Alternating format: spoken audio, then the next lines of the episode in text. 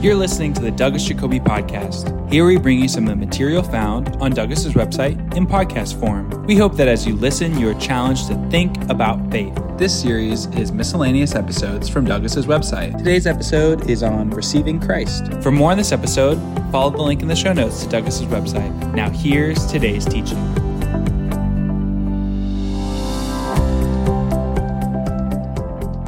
This lesson will examine the popular teaching of receiving Christ, also called accepting Christ.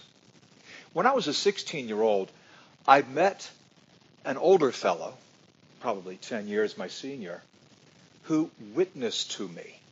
He shared with me something about the gospel. I had actually never met a Bible believer before this time. And after he'd talked to me for about two or three hours, he asked me if I wanted to receive Christ. I really had little idea of what he meant, but I didn't want to disappoint him, and I said, sure. He held my hands and he said a prayer, asking me to pray along in my heart with him. And when it was over, he asked me if I felt it if I felt the Lord come into me. He congratulated me, said I was now a born again Christian. I joined a, a, a local prayer group. We met every other Saturday night. It's where this man attended, and on a good night, maybe 40 or 50 other people squeezed into the leader's living room. And she and her husband left, left their home unlocked all the time. It was a very open and friendly environment. And this is where my faith began to grow. It was a period of incubation. I can actually see that the Lord used that to pique my interest, to increase my curiosity about spiritual things. But what really happened on that cold January night? A few months later, I was asked if I would like to be baptized in water. And they meant immersed in water. I was already a Christian, they said, but it's a good thing to do because it's in the Bible. I remember them reading to me Romans 6 and 1 Peter 3. I said, sure.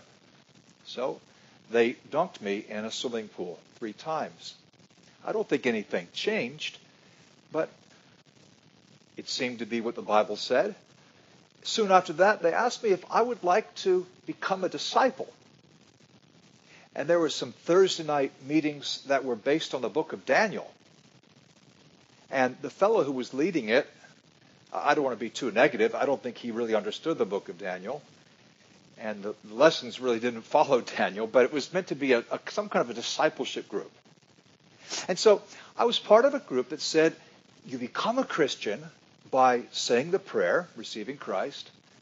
Later on, if you're comfortable with it, you would get immersed in water and if you really wanted to go uh, the extra mile, you might want to become a disciple. This teaching, as I found out, is very common. In fact, it's more or less what is taught in over 90% of all Bible centered churches in the world. Well, is receiving Christ biblical? What does it mean? And is it really true that discipleship is just an option? For those of you who are listening to this lesson, who have made Jesus Lord, certainly you understand what it means to become a Christian. Discipleship is not an option. It's not something that people ask you, would you like to attend some extra meetings and become a disciple? You're a disciple if you're a Christian. It's not optional in any way. What I find is that modern Christianity fragments the gospel. In the New Testament, things are together, they're integrated. Let, let me explain. One person says, Well, I was saved after a walk on a sunlit beach. And then I got the Holy Spirit a year later. But then I lapsed and backslid, and but then I, I got a Holy Ghost baptism. And and so forth. There's a story, and someone else says, Well, I was saved when I was a baby, and uh, I was baptized when I was 10, and then I got serious when I was 20, and I'm not really sure when I was saved. So what people do is they separate uh, biblical aspects of conversion, like being born again, repentance, baptism, receiving the Spirit. They fragment those. These things are separated, and so we have fragmentation, whereas in the New Testament there's integration. All these things to come together in salvation. So the idea that you would accept Christ to become a Christian and then later on you'd become a disciple is not biblical. It's wrong to separate repentance and faith and baptism and discipleship. They're all one organic unit. So, fragmentation or integration. Well, this podcast is not on the conversion process. But what I want to examine is the biblical or unbiblical meanings of accepting Christ. And accepting Christ, receiving Christ, that's exactly the same thing. What does it mean to accept the Lord? What does it mean to receive the Lord? What does the Bible say? Well, I've already uh, highlighted the common teaching, which is that it's the way you get saved. You say a prayer and you invite Jesus into your heart. And that's what I believed I was doing on that January night in 1976. And since then, I've met thousands, maybe tens of thousands of others who've had a similar experience. Something happened. I can see that, that God used that. It, it got me going. But was it biblical? The only way to uh, answer that question is to look at the scriptures, not to compare experiences, but to study the scriptures. There are notes that accompany this lesson, and there you'll see the outline of what we're looking at. We're going to begin in Colossians chapter 2. Now, the Colossian community to whom Paul is writing is being influenced by, uh, let's say, a, a, kind of elitist philosophical uh, version of Christianity uh, I'll, let me justify this. I'll read Colossians 2:4. Paul says, I say this in order that no one may delude you with plausible arguments. And then he says in verse 6, Therefore, as you received Christ Jesus the Lord, so walk in him, rooted and built in him, and established in the faith, just as you were taught. And then later on, verse 8, See to it that no one takes you captive by philosophy and empty deceit, according to human tradition, according to the elemental spirits of the world, and not according to Christ. So, what are we saying here? They're in danger of being led astray by humanistic philosophy. He reminds them of the time they became Christians.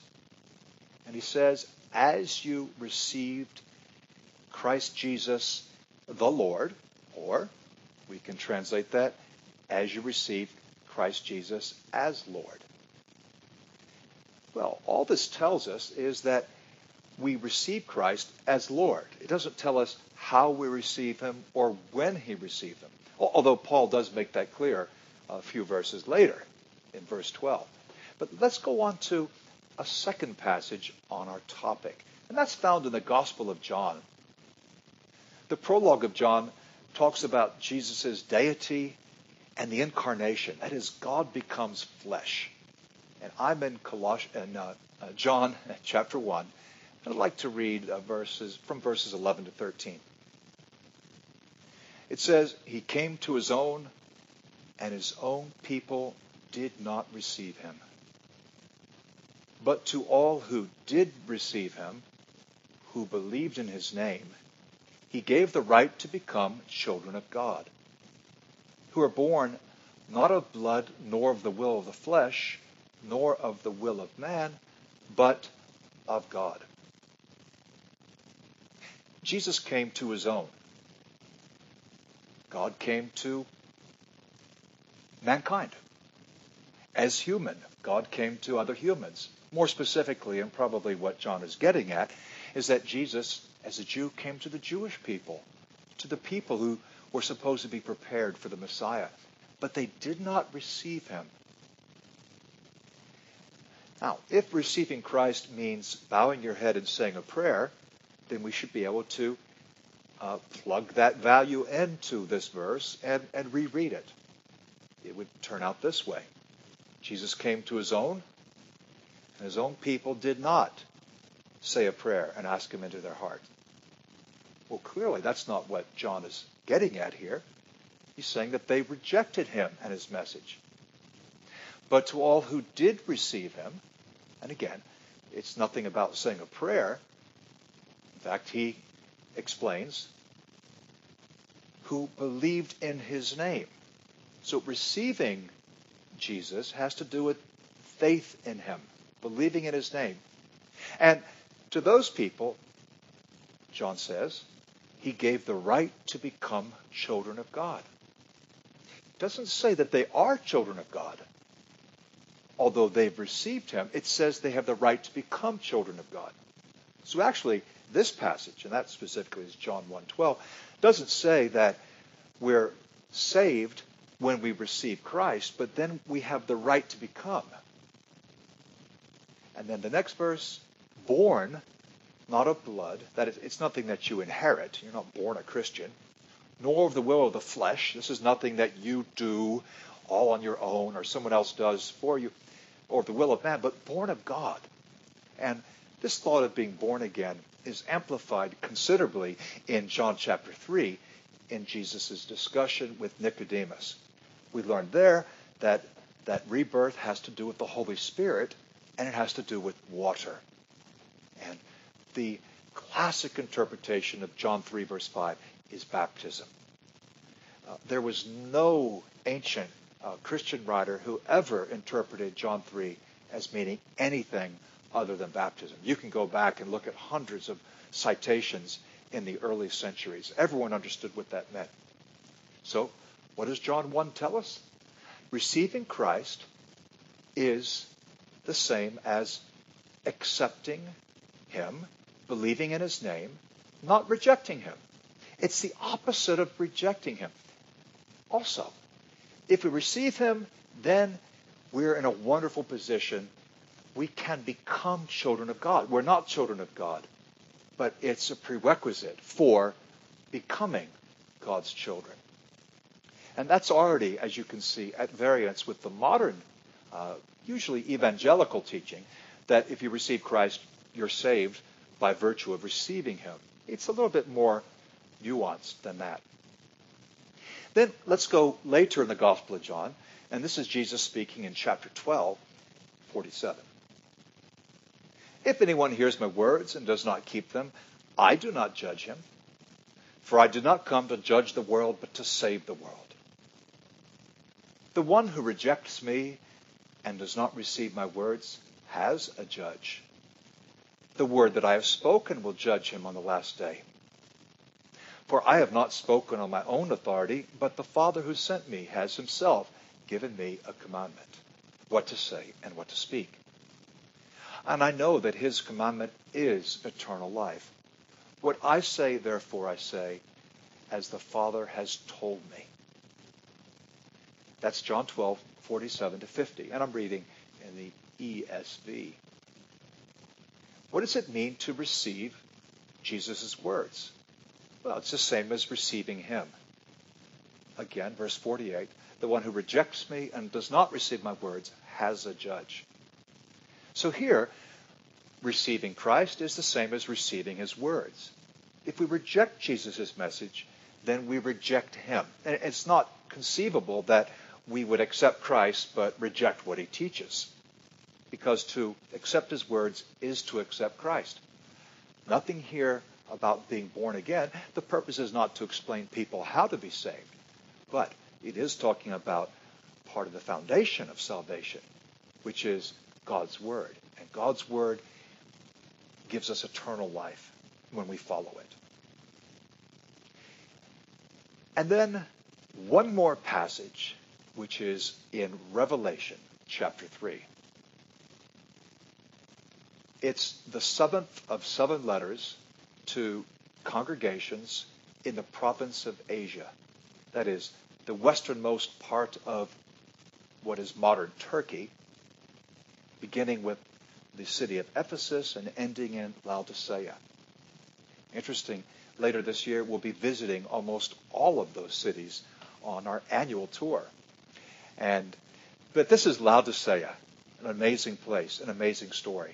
What does Jesus say to this Christian community? And we know that he's speaking to Christians because of verse 14. It's a message for the church, not for outsiders. Those whom I love, I reprove and discipline. So be zealous and repent. Behold, I stand at the door and knock. If anyone hears my voice and opens the door, I will come into him and eat with him, and he with me.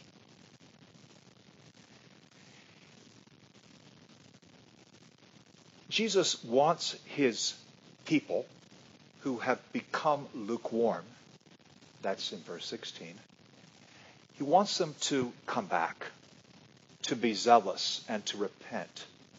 Oh, they had repented, but they have really slipped. Their attitude is wrong. And because of this, Jesus is to them very much an outsider. So he says he stands at the door and knocks. He's not asking for admittance into their hearts for the first time. It's more of a request for readmittance. These are instructions for Christians who've lost their fire. They've fallen from a great height. And this ties in very nicely with his words to the Ephesian Christians earlier in Revelation 2, verses 4 and 5. So standing at the door and knocking is certainly a beautiful metaphor for conversion, for becoming a Christian, but that's not the way it's being used here. This is for a lapsed believer to come back. He's still a church attender, but Jesus, by virtue of his lifestyle, his lack of fire, passion, has been pushed outside. Nothing here about saying a prayer, nor is it a passage about becoming saved. Well, these are the passages that are normally referred to in discussions on receiving Christ. And what we discover is that neither here nor anywhere else in the New Testament do we see anyone being saved by uttering a prayer. It's just not there. We're saved by a belief in God's Word and in His Son, Jesus Christ. That response involves not only faith, but if it's biblical faith, it must entail repentance, turning to God. And completing the process is being born again of water and the Spirit in baptism. So there's nothing about receiving Christ in the modern sense of most evangelical groups requiring us to say a prayer. Though prayer is a wonderful thing, and yes, seek and you'll find. But we must seek on his terms, not our terms. So there's no scripture justifying the modern and unscriptural doctrine of the sinner's prayer. Then where did that come from? Because it is taught in nearly all Bible centered churches in the world. It's really amazing how it's caught on. This is actually an American doctrine. It can be traced back to the 1830s. And if you want to know exactly where it came from, I've got a paper for you written by my friend Steve Staten. And in the notes, there's a link that'll take you straight to that paper. And you should, you should read that. Uh, certainly, there was a lot of anxiety. People were worrying are they really saved? You know, there were, there were revivals. After the Protestant Reformation of the 1500s, the, the, the movement for reform continues. Uh, there's the first Great Awakening, the set, second Great Awakening. And by the time you get to the frontier of the United States in the early 1800s, there's more and more of a desire to, to know that one is saved uh, and to feel it and not just to be in suspense. And there were uh, other practices that preceded the sinner's prayer, but this one really catches on in the 1830s. And so, uh, and through the course of the 19th century, uh, it is raised to uh, the standard method by which evangelists get crowds to make faith decisions. So you can learn about that if you want to. But biblically, we could say that we receive Christ on two different levels. Now, one, he actually becomes our Lord when we do what he says. That entails faith, repentance, and baptism. If we've never seriously decided to become obedient Christ followers, then, then we never received him in the first place. Receiving him can refer to the entire process of salvation, but we can't remove parts of it that we find inconvenient.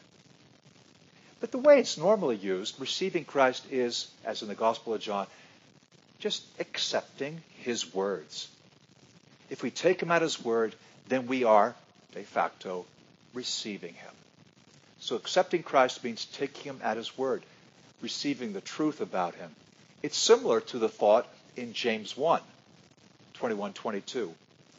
Therefore put away all filthiness and rampant wickedness and receive with meekness the implanted word, which is able to save your souls. Be doers of the word and not hearers only, deceiving yourselves. James says that we need to receive the implanted word with meekness, not resisting it, but accepting it. And that doesn't mean mental assent. Okay, I agree. It means being a doer of the word, not just a hearer. Otherwise, we're self deceived. That's very much the idea of receiving the word, receiving Christ. The biblical way to receive Christ is to do what he said, to turn to him in faith and repentance, to be born again of water and the Spirit. And again, I repeat, if we've never seriously decided to become obedient Christ followers, then we have never, biblically speaking, received him. I hope these thoughts are helpful to you as you think over the subject and as you enter into productive discussions with those who may have been affected by the relatively modern American doctrine of receiving Christ. God bless you. Thanks for listening.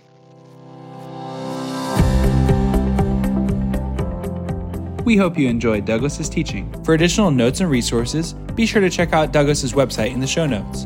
The website has hundreds of articles, podcasts, and videos for you to access for free. You can also become a premium subscriber and gain access to thousands of online resources from Douglas's teaching ministry. Thanks again for listening.